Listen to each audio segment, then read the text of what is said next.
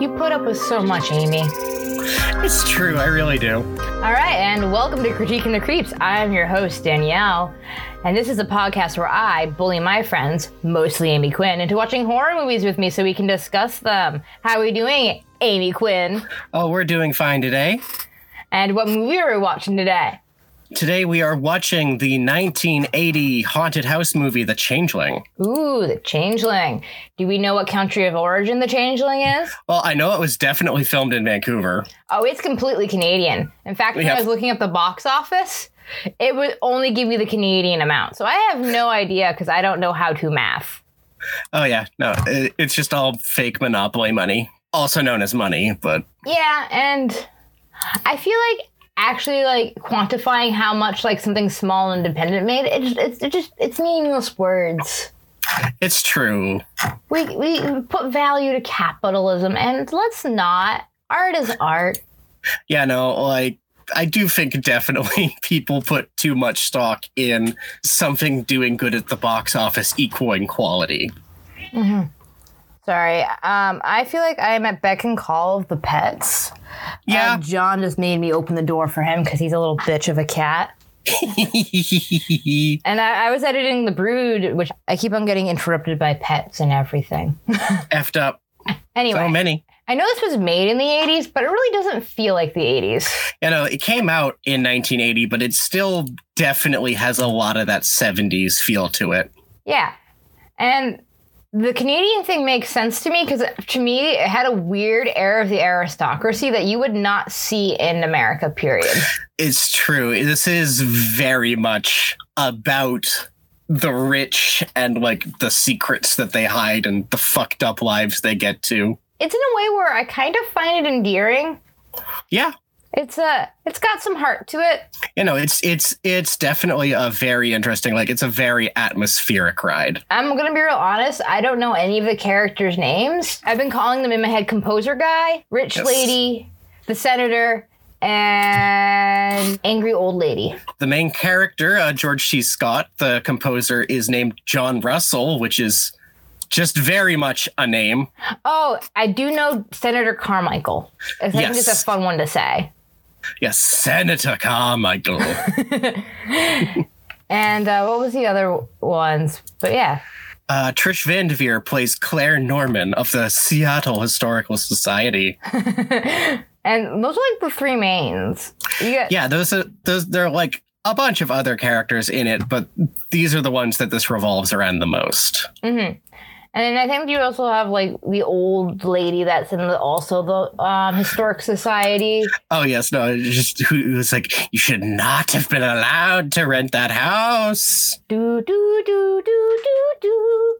Yes, I'm just gonna go do a quick plot overview because again, Yeah, of course. I'm lazy Well- and I'm just gonna use IMDb because that is who I am. I work full All right. time and I am tired. all right, let's break it down. All right. Um, so after the death of his wife and daughter in a car crash, a music compo- uh, uh, composer, uh, who is uh, John Russell, played by George C. Scott, kind of moves across the country and is staying at a mansion and is dragged into a decades-old mystery by inex- by an inexplicable presence in the mansion's attic. I added a little flair of my own in there. Of course, put some English on that ball. Yeah, you know, just a little bit. And give me another second because I have a cat screaming at me to get out again after I let him in. let me in, let me in, let me out, let me out. Oh, and hello, there's a dog. And John, you yelled at me to get out, and then he saw the dog and was like, I'm not leaving. I, I like I said, my life is run by the pets. But yeah. Who adopted who? Am I right? Oh, I, I feel like I didn't have a choice in either one of these ones. They just kind of wandered into my life, and I'm like, chill, I'm your dad now. it do be like that. all right, so do do we want to get down into it? Yeah, let's get into it. Hell yeah. Um, where do you want to kind of start? Because it's kind of like a nice, slow kind of mood piece. it's true. Like I do really like the first act of this movie because it is just a very slow, moody buildup. Like in particular, I think that like the soundscape of this movie is very notable. It's very important that like the main character in this movie is a composer because the way that this like the first act of this treats sound and music is very good at building atmosphere. And I like that they actually use symphony pieces. Oh yeah. Oh, by the way, uh, did you see who composed the music box theme for this movie? Howard Blake. Oh, not Howard Shore. No, wrong Howard.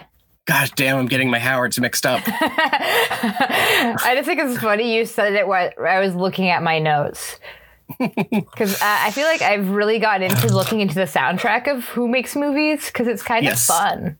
yeah. And this guy actually, I'm looking at him and he's like, I think the biggest thing of note I can see that he's composed for was Amityville 3D. Amazing. And I just think it's cool. You have a lot of um, kind of classical music going on, a lot of Yeah, no, it's like it's the way time progresses in this. You go from like mid conversation, he's talking with the lady about like the house he's going to be renting, and he's like, What are the terms of the lease? And then just immediately cut. It's like several months later, and like people are putting stuff in the thing, and like it, things just move at a very good pace. There's a shot I really like. He's teaching a class. He starts to play the piano, and it immediately cuts to like a symphony playing like a playing like the piece. Oh, I actually really like that aspect. I think um, I think the best way to kind of start, like, kind of put our feet into this is at the beginning because I think that opening scene really sets the tone Oh for yeah, the movie, even though it's completely different from the rest of the movie. Yeah, it is like its own little vignette. It's honestly kind of similar to the opening of Midsommar, if a lot quicker. Actually, that's a really good comparison. I think it's funny that we're doing them one after the other. Yeah. Because if we didn't, I would not have made that comparison. But yeah, you have his entire family dies. Killed in a tragic, horrific comedy of errors. It kind of feels like it was shot a little bit like a giallo, if that makes sense. It has that weird Italian sensibility and pacing. It's extremely broad. We get just like a like just enough dialogue to establish like oh this is such a happy wonderful family my favorite part is like the wife is just like sarcastically like oh this is the last holiday i'm ever going on with you Oh, I also love the fact that like they are stuck with like a car that can't. They're just pushing the car down the road till they find a telephone, like a payphone. Yeah. And I like that's in a glass box in the middle of like a snowy mountain. like a classic Superman phone booth just mm-hmm. out in the middle of nowhere. They are so happy and carefree that they just start having a snowball fight. It's all just very broad strokes. Just this way you know what what is going to happen. It's just like, oh, they were a happy family. I sure hope nothing bad is going to happen in this movie about a man who tragically loses his family. The car accident is super dramatic because they're like stuck on the side of the road. And there's that truck and the person that like just bangs a hard right in the middle of a snowstorm. Like just this massive truck comes barreling down and it just hits their entire car and just runs them over. The wife just grabs the child and just stands there screaming. Like I love it. no, it's no, it's extreme. It's extremely over the top in a good way. And I like the cut. We just we, we cut to like quiet as he's moving out of his apartment, and he gets really he like is like doing normal things, but gets sad when he sees her ball. Yes, the the child's ball of tragedy. And it's a, it, it comes back later. Like Yes. that again, I feel like that gives good context to like his his internal thoughts. Because most of it we're just kind of seeing like how the world perceives him, and I kind of like how professional it is. It's in a way where it's impersonal, but he gets away with a lot of stuff because he's an old white guy, and I kind of envy him. exactly. Yeah. Like if I was going around saying, "Hmm, is my house haunted? Is there a history of that?" and like just questioning people, I'd be called crazy. It's it, it's true. Like they would put us away for that. But an old composer where people are sneaking into his class because he's like that talented at a Seattle equivalent of like it's like Berkeley, right? Or yeah, Juilliard. something like that. This this is like Indiana Jones, where like all of the girls are making love eyes at this fucking archaeology professor. He is this level of superstar academia. I actually kind of enjoy how unsexual he is as a character, though. Like, There's no this is true. He and Claire, the historical society lady, have good casual chemistry together. And that is because they were, in fact, married at the time of filming. Which I had no clue until you just told me.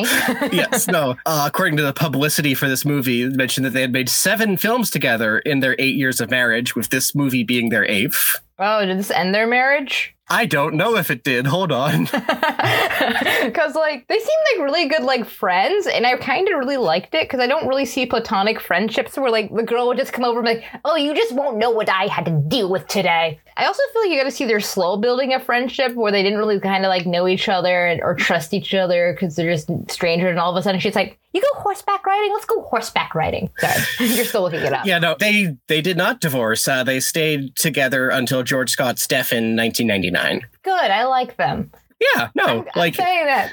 I, I ship these old people. yes, no, genuinely good for them. Like I do really love that this movie is just kind of like this old couple like solving a mur- like an old murder mystery together. It's very cozy, like in the same way people watch like Murder She Wrote or Columbo. O- old folks solve mystery is a very good genre. I agree. I wish it was a thing. Like, I know Columbo's getting like a resurgence on the internet right now, Yes, and I'm here for it. Don't get me wrong, because exactly. everybody gets their start on two places as a director, and like old style ones is either Columbo or Homicide. Homicide, Life on the Street. Yes. Like, I believe our director got his start on Homicide Life on the Street of this movie. Oh, did he now? I want to double check it, but I'm pretty sure that was one of the things that he, uh, Uh, yeah, he did six episodes of Homicide Life on the Street, seven of The Twilight Zone, like, yeah, he definitely has a strong TV background, and it shows. Magnum PI. Remington Steele, Space 1999,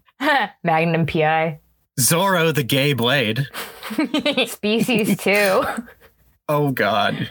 Amazing. Oh, he did an episode of Tales from the Crypt. But He yeah. directed two episodes of Hannibal, apparently. Wait, what? Where? Yes. Yeah, he directed Oh my god. Oof. He directed the egg one that I liked. uh, the one where he slices the egg. Yeah, that was him. Amazing. Oh my god. Okay, this is great. This is all coming back. Like I feel like this is a movie that not a lot of people know about, but like film people do a little bit, and they're always like, "Ha ha, have you seen The Changeling? It's Oh yeah, no, absolutely. Like I know there's a lot, you know, like people in the biz who cite it as like one of their favorites. Uh, Martin Scorsese, yeah, he says one of his top eleven scariest horror films. Oh my god, yeah, no, I, I was reading that too. so like, yeah, you have that. I think we've we've spent a good portion talking about it and not mentioning. Oh yeah, there's a ghost. It's very much just a good slow build up. Like oh, like you know, we've the historical society has had this house for twelve years. Nobody wants to stay in it.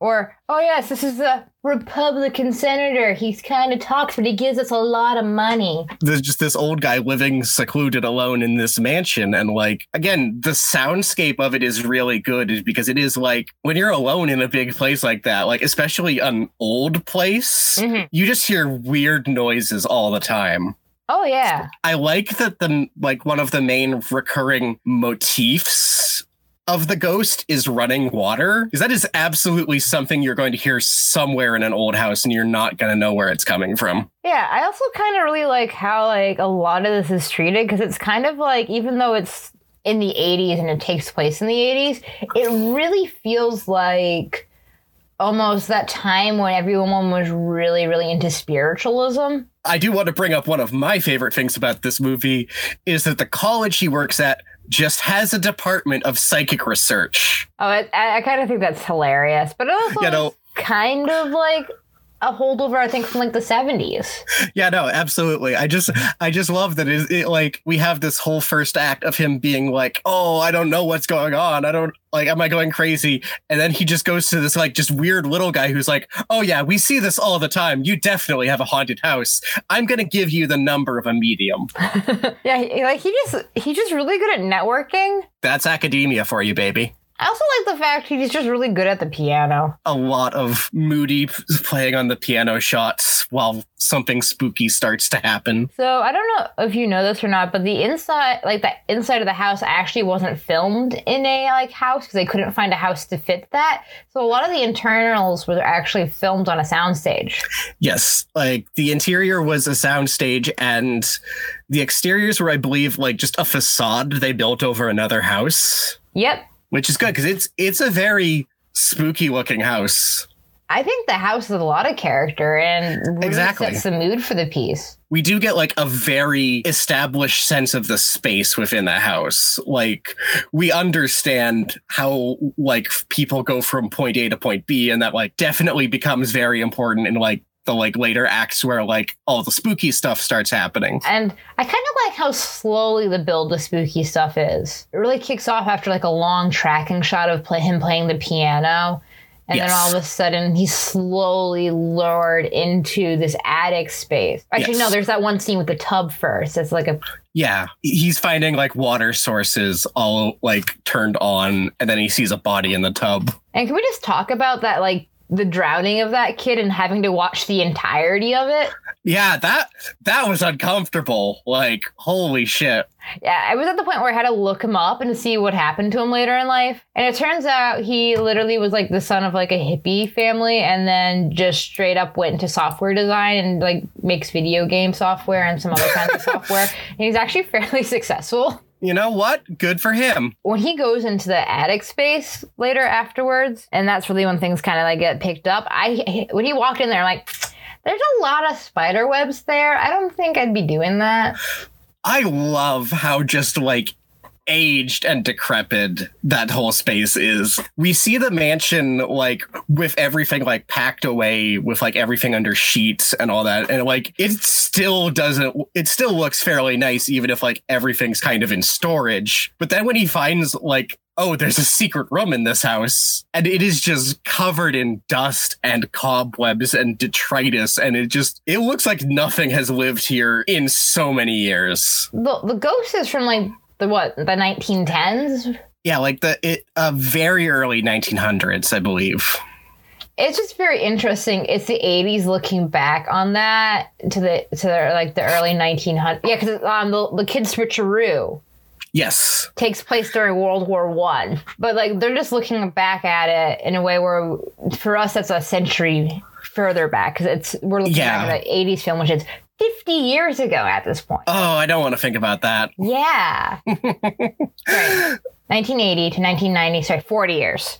Okay. Don't fight me on that. Don't yell That, at the internet. now, see, that's normal and acceptable. My brain can comprehend that number. I was thinking 70s because this is what that this is still what this movie feels like. No, this is again, this is very much a 70s movie that happened to come out in 1980. And I'm okay with that. Exactly. I'm I'm here for spooky 70s horror. They have the 80s technology, but they have the 70s pacing. Best of both worlds. Yeah, Reagan hasn't come in and ruined everything forever.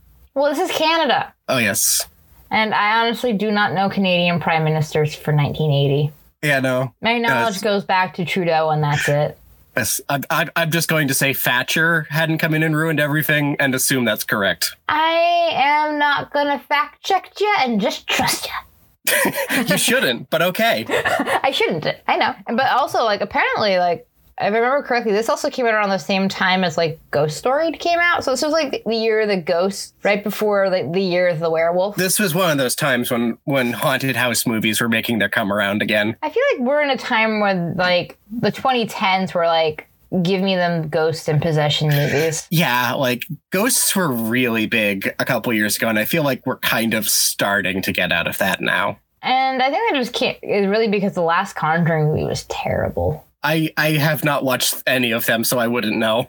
They're kind of like a weird, like conservative bend, and like it, it it's one of those things. Like one of these days we'll talk about it because one of these days will end up on the list. But like, I have a, a lot of thoughts on the Conjuring series, and not all of them are good. Not all of them are bad, but it's I mean, they're ba- they're based off like that couple who like made their fortune just making up ghost shit, right? Like they pretended to be ghost hunters.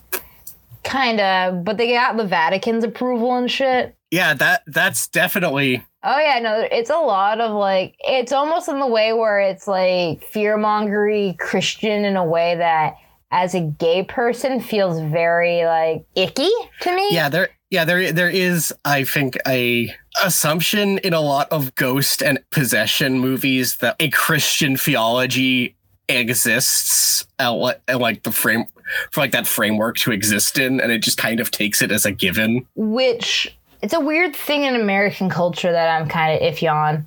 And I'll, I'll not, I don't have words for it now. yeah that's that's a topic for another time i think Which is also takes me back to this because I also like how there's no theology based on how this ghost works. No, it's true. Like we have the scene in every haunted house movie where the weird little medium comes in to do their thing. And I love how fucking weird the like seance techniques in this are. a lot of them actually do come from spiritualism. So that they're actually a lot. They kind of remind me a little bit of like Shirley Jackson's. Um, Oh yeah, no, th- like this this does definitely give me vibes of Haunting of Hill House, but at the same time also like Knives Out and Rebecca. Just oh like God, I love Knives Out and Just- Rebecca. just- oh, Rebecca's Yes. on the list too. Rebecca's a ghost story. I don't care what anyone says. the ghost of Rebecca. yes.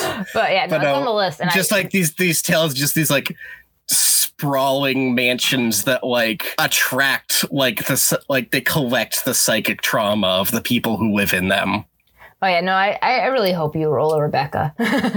yeah but no i love this the scene where she is scribbling on papers and like the guy is just pulling them off and like is she, she like she's just writing what the ghost is saying i love that imagery good god is that wasting a lot of paper though Uh, and I actually really like that weird thing in the center of the table. the cone Um, I love the cone. I would die for the cone. I would kill for the cone. Cone is new overlord. We are Cone. Like, I'm not entirely clear on what the cone is supposed to be doing. Doesn't But matter. it's just- Cone is life. It's just such a great visual. They just have this just big metal cone in the middle of the table wobbling around while she's asking the ghost questions. I also like he records it, and you can just hear what the ghost says the entire time afterwards. I do like how well that's set up because he's like a musician and like he records his stuff to like play it back and listen to it. It sets up very it's like, oh yeah, he has recording and stuff he can just set up for his for his seance. And then he can play it back and like the ghost gives him the whole scoop. The ghost doesn't mince words. The ghost tells you shit. It's true. Like the the the go- the ghost is, you know, your average level of ghost ambiguous in what they can communicate, but at the same time, it's like, yeah, no, my father fucking murdered me. It's just an angry little kid. This kid is fucking furious and gets angrier and angrier throughout the movie, and I'm like, I dig that too. you know, this is an angry child who lost like the future it thought it was entitled to, essentially. He gets basically murked by his dad, stepdad, not his real dad. Yes. stepdad. I think right. No, real dad. Yeah, no, it was it, it was it was his biological dad of like he did it because he would lose access to like the fortune if the kid died before he turned 21. Because it was his wife's fortune because he married into the family. Yes. Mhm. I do want to talk a little bit about the fact that this film is called The Changeling because I, I I do think that is very interesting. Like the idea of a changeling was like a fairy creature from folklore. Like they will come in the night and they will like swap your child with a duplicate to take back to like their realms. But instead, the dad just did that with his real son. Yes. And what's interesting to me is like there is in modern day there is like a lot of speculation that like the myths about the changeling did develop as a way to explain like deformities and disabilities that like people didn't know how to diagnose back then. Yeah, like I like the big thing where like a lot of people said it was a good descriptor of autism because of the Yeah. Just because of the time period when the children all of a sudden weren't their children anymore was um, right around the time like you're you're kind of actually going to start showing symptoms if you are somewhere on the autism spectrum. Yeah, like your child your child starts acting strangely in ways you don't understand, starts like having a disability that like you didn't expect them to have. Like, yeah, they just come fair like, oh, the fairies came in the night and like they replaced it or they replaced our child with this weird one who like we don't necessarily know everything about, but we should still probably take care of them so the fairies don't get mad. Or sometimes in darker cases, it's a method of like emotionally distancing. Like it's like, oh, we can't take care of this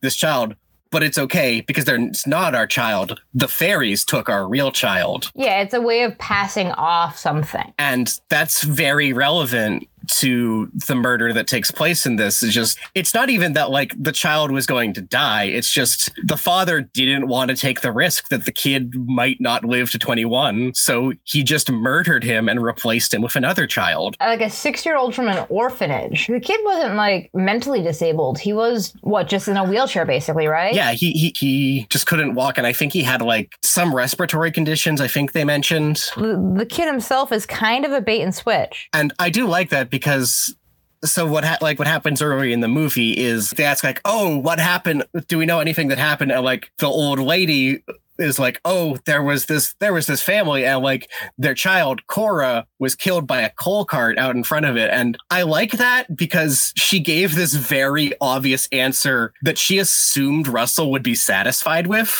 It's very conspicuously paralleled with how he lost his kid. Oh, definitely. And it's totally on purpose. she's just kind of hoping he'll be like, "Oh, this is the ghost of this like young child that was lost," and like I I can make peace with that and move on and not look further because she is actively trying to cover this up for the senator. Who, by the way, is that swapped child in Yes. his like 70s, 80s. Like he's old enough to be like what you expect a senator to be, especially a Republican one. Yes, But in the 80s. no, he very much looks like a senator who would be the villain in an X Men movie, which is apropos because he lives in Charles Xavier's mansion. no, it's it's actually the man the same mansion, isn't it? Yeah, no, it's the mansion they filmed uh, the X Men movies in. And it's appropriate because, like Charles Xavier, he will never be free of the weight of all of his sins. To be fair, I think this guy has a. I love how like unique his trauma is. He's definitely kind of the villain of the picture a little bit, but he's also really traumatized from this. He's definitely like complicit to a degree. Like, he is taking a lot of steps to make sure that, like, this stays hidden, like intimidating them, like like making them lose their jobs, sending like the cops to harass them. But at the same time, like he didn't have a choice in being put into this situation. And I think he kind of finds the lie more comforting. Like, Yeah. How much do you think he forgot the truth existed? Because the vibe I get sometimes he was like questioning his reality because he was so much believing into the lie that he thought that that, that was his reality and people were just messing with him.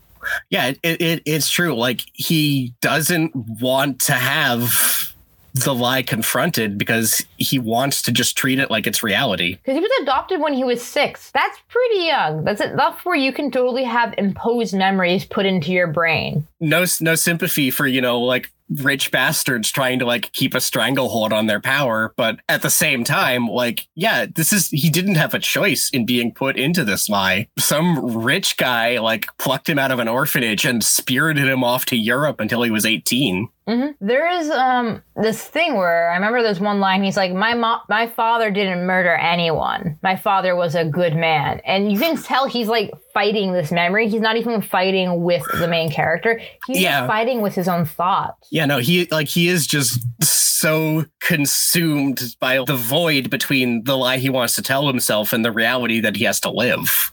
Uh, just another thing, I really like the building that he works out of. I really like the building they used for it because it's like this, like just very big, wide building, but it's like all balanced on this one tiny point.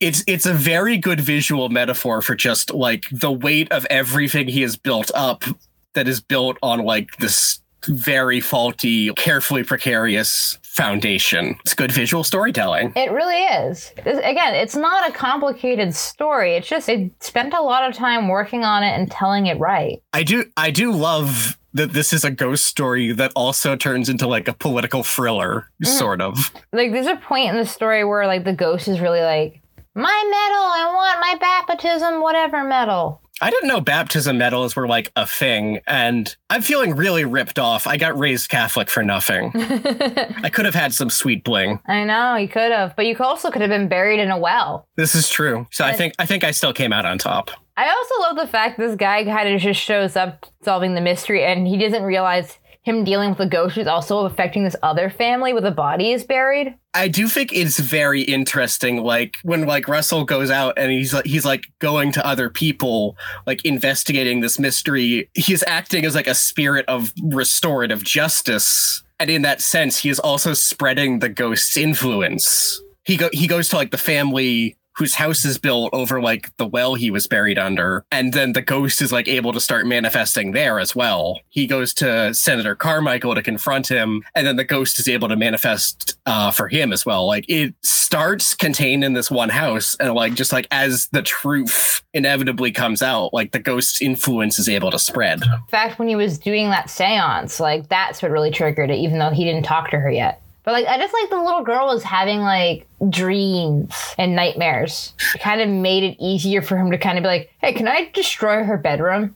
Yep, just I, I I need to get at this telltale heart under the floorboards. And she's like, oh yeah, okay, let me think on it, which is actually pretty respectable the way, like, it just seemed like a very adult way to handle a ghost haunting. Yeah, no, all things considered, that's like pretty reasonable. Yeah, some weird stuff is happening, and like I'm kind of inclined to believe you about this ghost, but also I definitely need to think before I let you tear up my ch- my my child's bedroom. I think that's why I like this movie as a ghost movie better than other movies is it feels like adults having a conversation. It doesn't feel like people making bad decisions and just being like, "Oh, this happened because this person's an idiot." It feels very smart. Ru- Russell like doesn't want to go to the cops because he doesn't have evidence, and like when he does have evidence, he's there's no way I can prove this connection. Like they're not going to believe me. It's smart of him not to trust the cops. I also like the fact he's not trying to solve a murder to put it anyway. The murderer is dead. It's Yes. an old thing. He's just trying to find the answer. He's more like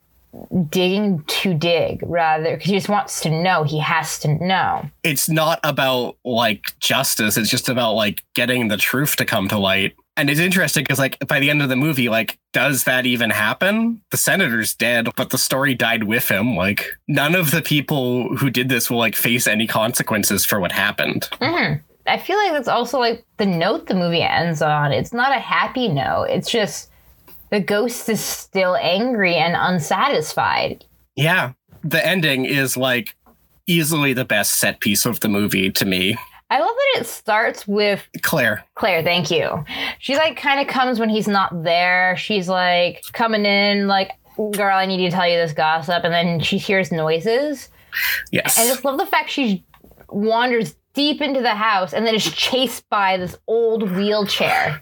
I love I love just this wheelchair just going full tilt like down the stairs of this mansion like after this like there's like a one shot where they just have the camera mounted on it and it's just like rushing after it looks like something out of the evil dead it's fantastic The, the poster of this movie is this chair. like it is in so many ways the symbol of this child The house just like no longer cares about the main character. The like the ghost like it reaches out to him because like it feels like a psychic connection between like his loss and what happened to the child as like the more russell investigates the more he hits like dead ends because like you know like a rich and powerful person wants to keep what happened like under wraps like it just gets more mad at him that like he can't solve it. And it's also like this thing where what is the ghost even expecting? And it doesn't really matter because it's just an angry child. like the ghost is just angry because it wants its medal back essentially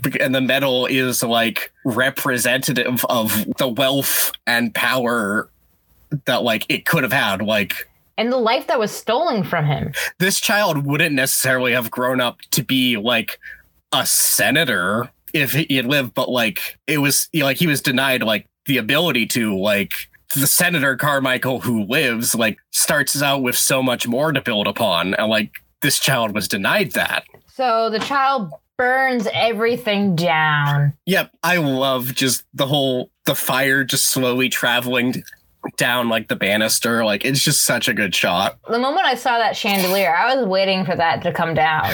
It has big Phantom of the Opera energy. It's beautiful looking though. It's a gorgeous Oh, yeah, no, I- I just love all the shots and just like it's just this hanging sword of Damocles as like mm-hmm. he's just like injured on the floor trying to get away from it. Can we also just talk about how many fucking stairs are in this goddamn house? I was going to make a joke about this not being a wheelchair accessible home, but it really literally isn't. No. Which is Like- why the child was stuck hiding in the attic. Yeah, like that like the child is confined to a wheelchair that is like on the four f- like up in the attic behind like four flights of stairs like, you know, literally can't get out. Because he's literally being hidden. Because the father's just so ashamed that he hasn't, his only living child is a disabled one. What do you think about the fact the senator kind of like shows up there, but like kind of like isn't there at the same time? Like he astral projects into that house. Yeah, no, like that's like that's just a really cool weird thing where like the ghost pulls him spiritually into into like the room. I really love the shot where it's like he is just walking up this like burning staircase and then like he just steps through and he's in the room as it was when the child was murdered. hmm We have to watch that death for a third time. No, it like just having to watch a lot of just a helpless child being drowned in a bathtub. Like it is not. I I always forgot. Remember, I never thought this movie was graphic because it isn't. But that's just like a weirdly like uncomfortable thing to watch because Yeah, it's it's a long take. It's you see him kicking and moving. It's literally you feel like you're watching a snuff film. an uncomfortable moment that like you don't want to be there for. Like it's not graphic in like the sense that like the MPAA would grade on. Like there's no blood. It's it's an entirely bloodless death, but at the same time it's just horrific because like he like the this kid is just struggling desperately and the father is so apathetic about what they're doing. Like mm-hmm. We also just talk about the mutton shop and the like the, the portrait of this father because we never see him. but We do see the one painting of him. Yes, no, he he ha- like he has outstanding old timey like rail baron business like uh, mutton chops there. Oh, totally. You can tell this man was a bastard. we know because we watched him murder a child over and over again. Yes, just based off that picture of him, I feel like he wasn't a better person any other moment of his life either. Probably not. No, We kind of that kind of leads us into like the last part of the film. That last like kind of image of the house, and like I- again, it feels like it's not a happy ending. it is a very melancholy ending. Like the best you could call it is bittersweet. hmm The go- the ghost has closure, but like at what cost is that closure? And I, I kind of interpret it as the ghost not even having enough closure. Like, yeah, the house is gone. A person knows what happened to him, but he's still dead. And that's kind of what I kind of interpreted by that music box open. Oh yeah, the, the the shot of the music box at the end. The the ghost got what it wanted, arguably, but like it didn't bring it satisfaction. Nope. I, we didn't talk about one of my favorite moments of with the ball. I love the fact that like the ball keeps on flowing down the stairs to the point where the guy thinks it's his daughter's ball and just gets rid of it and then just straight up comes back. No, I like he just like he just froze it off an overpass, and then like I love just like the incredibly dramatic shot. Like it just the ball in close up, and he is just across the room staring at it in horror. Especially when it's like coming down them stairs, like dodunk, dodunk, Yes. dodunk. it's a very silly image, but at the same time, it de- like it works. because they spent all that work building up to it. It doesn't go like, ooh, spooky things, let's throw spooky things at it. They do a lot of really good setup. They do a lot to establish his feelings and like his grief over his daughter. So like, like the ball is the visual shorthand for that. So mm-hmm. like, it builds up this moment. It, does remind me of something that I did want to mention. Like, it's not necessarily a criticism, but it is very funny to me. Yeah. The wife is like barely part of this. Oh, she doesn't really exist. They, Yes. She didn't need to die. They just had to do it so it looked like he didn't have a support structure. there's a hypothetical other version of this where like he and his wife split up over because like they couldn't handle the grief of the death of their child. It's just very funny to like the only moments where like the wife comes up is when it's being mentioned alongside his grief for his daughter. Mm. What do you kind of think the, the movie's thoughts on grief were? Because it was a big theme, but it was never really touched directly. It's not something you can ever really move on from. Like Russell moves across the country, like try and start his life, but these um, like his grief over like losing his kid, over losing his family, like it still is tied to him, and that's what connects him to this ghost. And like the ghost is just completely consumed by it. Like it is never able to escape from like the anger and the grief over what happened to it and like it does ultimately destroy it and the mansion in the end. I kind of, I think Russell kind of got a little closure out of it though, because yeah, his wife's death and his child's death was something completely out of his control that he had to watch. By him having control of the situation and the information of him being able to try and help this ghost child, it was able to for him to kind of. I feel like he has some control over his life again.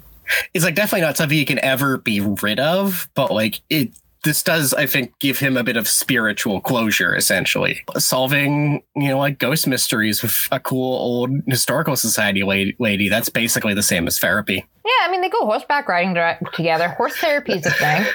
Except that made him sad because he remembered how much his daughter loved horses. That's true.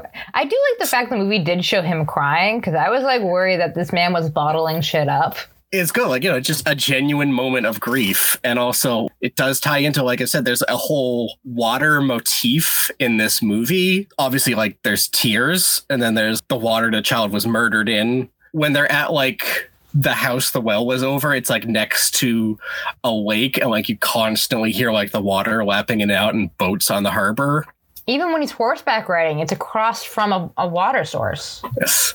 Another little detail I liked is Senator Carmichael always has model boats in his office. Even though he has tried to like move past this, uh, like like push it down and suppress it, like he is still vision, like he is still tied to this motif and like to this this thing that happened in this house. The ghost does actually murder somebody. Uh, I mean, it was a cop, but and one that was in the, sen- the pocket of a senator, and was played by Baltar from Battlestar Galactica but not modern Baltar, like ancient. Yes, Baltar. no, the original Count Baltar. uh, I need to actually get around to watching that camp, like well of campness. I remember hating the shit out of it the like the first time I watched it, but I think I might be able to enjoy how dumb and campy it is on rewatch. Yeah, I, I need camp shows. I'm slowly going through a bunch right now. Yeah, I understand completely. I went. I can't watch Buffy anymore right now. It's that thing where it's just I've seen it too many times where I need to take a break, and now I'm watching Xena, Warrior Princess. Xena is fantastic. I don't care. Oh, it's a fantastic. I love it. Where's the Sam Raimi? I miss the Sam Raimi. No, like ev- everyone is like everyone has just been like talking about like the Spider-Man movies he did again, like just comparing them the new ones and just how much more life and energy just is in any given shot of those movies. They're goofy, but like, oh my god, I need a break from the monotony that is fucking Marvel right now. No, like, it, Shang-Chi, you're fine, but everybody else, stop. Yes. like, Shang-Chi, you can go. Everybody else, I want to see you after class. Mm. Oh my god, I'm so glad we're getting Tony Leung in a movie. I, I love. Mm. I loved my like I took a Hong Kong cinema course in college and I just yeah. fell in love with like a lot of that style of movies. Uh, no, same. I was in that same course with you. I know. I, I, I forgot that for a second. We took that yes. class together. Well, you studied the blade. I also studied the blade. We were in class together. Uh, we watched John Woo movies. It was wonderful. Mm, no, it was great. Give me that Wong Kar Wai. God, yeah. What were your kind of final thoughts on everything? I I definitely like really enjoyed this film. It's very atmospheric. I like it takes some turns I wasn't expecting. Very good, very moody old time horror. Did you find it scary? Like Neve Campbell? I don't know if I would call this scary. I like either. I just kind of found it sad, but in a way that was like kind of like cathartic. a lot of the moments that are supposed to be scary are just kind of camp to me, like the wheelchair chasing her down the stairs. there are definitely moments of uncomfortable horror, like when like his family dies or like when the kid is drowned. Do you feel like it's kind of something that it's hard to watch an older film and get the same? Sorry, my dog's barking. Oh, Your dogs are barking. He's a barking. He's a barking at me. Do you think it's Oh, do you think it's something to do with the time of it? Like, kind of older movies. I don't think The Exorcist is a good thing because you have to be kind of Christian for that to kind of hit you. yeah? But is that that kind of thing where that sensibility, where it was probably scarier in that time period than it is now to us with modern sensibilities? Yeah, no, I I definitely think if you were watching this in 1980, you would have fucking shit yourself. Like it, it's just horror has just naturally like escalated. Oh, I like, Like- how gothic it was. It's very gothic. Uh, like again, it's like even if the scares don't necessarily work for me, it, it is able to get by so much on atmosphere. What would you kind of rate the film? Um, I think I would definitely give it like a solid eight out of ten. Yeah, uh, I think I'm giving it a seven and a half. I really liked it. Was this your first time watching it? Uh, yes, it was. This was, I think, my second, and I think it, at least for me, it, holds up. Oh no, absolutely. Like I definitely had a good time with this film. I think that's kind of like a good, nice closing thoughts. You really kind of summed everything up. I know, absolutely. You know what the time it is then? It's time for me to figure out where I left my dice. Woo! Come on, you gotta roll to the chance. It's time for us to pick the next either week or two weeks, depending when this will air episode. Yeah. Hang on, I will genuinely just be a second. I'm sorry. How dare you? I like All right, here we go. Time to roll the bones. roll them, roll them, roll them. Got a 17. 17. I was really hoping this wouldn't show up to wintertime, but we are sticking with the uh, spooky kind of domicile space with uh, Stanley Kubrick's The Shining. Oh, that's going to be a fun one. It's been a very snowed in sort of like series of movies. I know. I'm not like these were different categories. I think Yeah. it's just funny what's happening. It's it's funny when I watched when I saw the first shot of it, the first thing I thought was like, wow, this really reminds me of the opening to The Shining. Well, I feel like the movies, the, going by chance, really are leaning into one another. Like they really kind of flow. It's like poetry. One each line rhymes with the next. But the line beforehand, you would never know. exactly. We would never know from going from Midsommar, we'd end up with The Shining two two episodes later. Yeah, that's going to be fun. I'm definitely going to have a lot to say about The Shining. I need to figure out if this is still my favorite film or not. So I'm also gonna have to have some fun watching this too. Oh yeah, no, this is this is going to be a fun reassessment for you. I know. I have a feeling it's not going to be, but it's usually my safe answer I give people when they ask me. I, I think no one's going to argue with you on that. It's a good movie. Sorry. Stephen King. I like the book too, but I also like the movie. And I, lo- uh, I love you, Stephen King, but I also will bully you and put you in a locker. it's it's out of love. he's the patron saint of Maine. Let him be. Yep. His dog looks exactly like my dog, and I will love that to the end of time. Aww. I feel like one of these days I'm just gonna have to put like a big picture of my dog sticks like on the internet so all of Twitter can see.